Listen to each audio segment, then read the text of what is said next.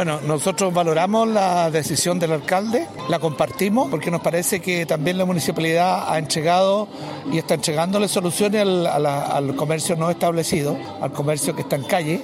y lo está dignificando al buscar soluciones como la que está ofreciendo. Si bien es cierto, no son definitivas, son provisorias, pero hay que preocuparse de que venga la solución definitiva posteriormente. Pero nadie se puede negar a que le mejore la calidad en el sentido de sacarlo de las calles donde se exponen a la lluvia, se exponen incluso con sus hijos a, situaciones difíciles de repente por las condiciones en que están, que están hacinados, ¿no es cierto?, que no tienen baño, no tienen servicio higiénico, no hay agua